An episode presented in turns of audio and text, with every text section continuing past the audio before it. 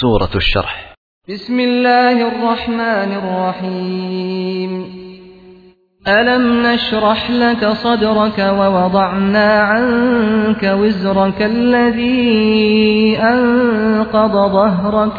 به نام خداوند بخشنده مهربان و بخشایشگر. آیا ما سینه تو را به نعمت حکمت و رسالت گشاده نساختیم؟ و آیا بار سنگین را از دوش تو بر نداشتیم همان باری که سخت بر پشت تو سنگینی می کرد و رفعنا لك ذکرك فإن مع العسر يسرا إن مع العسر يسرا. و آوازه تو را بلند ساختیم. به یقین با هر سختی آسانی است. مسلما با هر سختی آسانی است. فاذا فرغت فانصب والى ربك فارغب.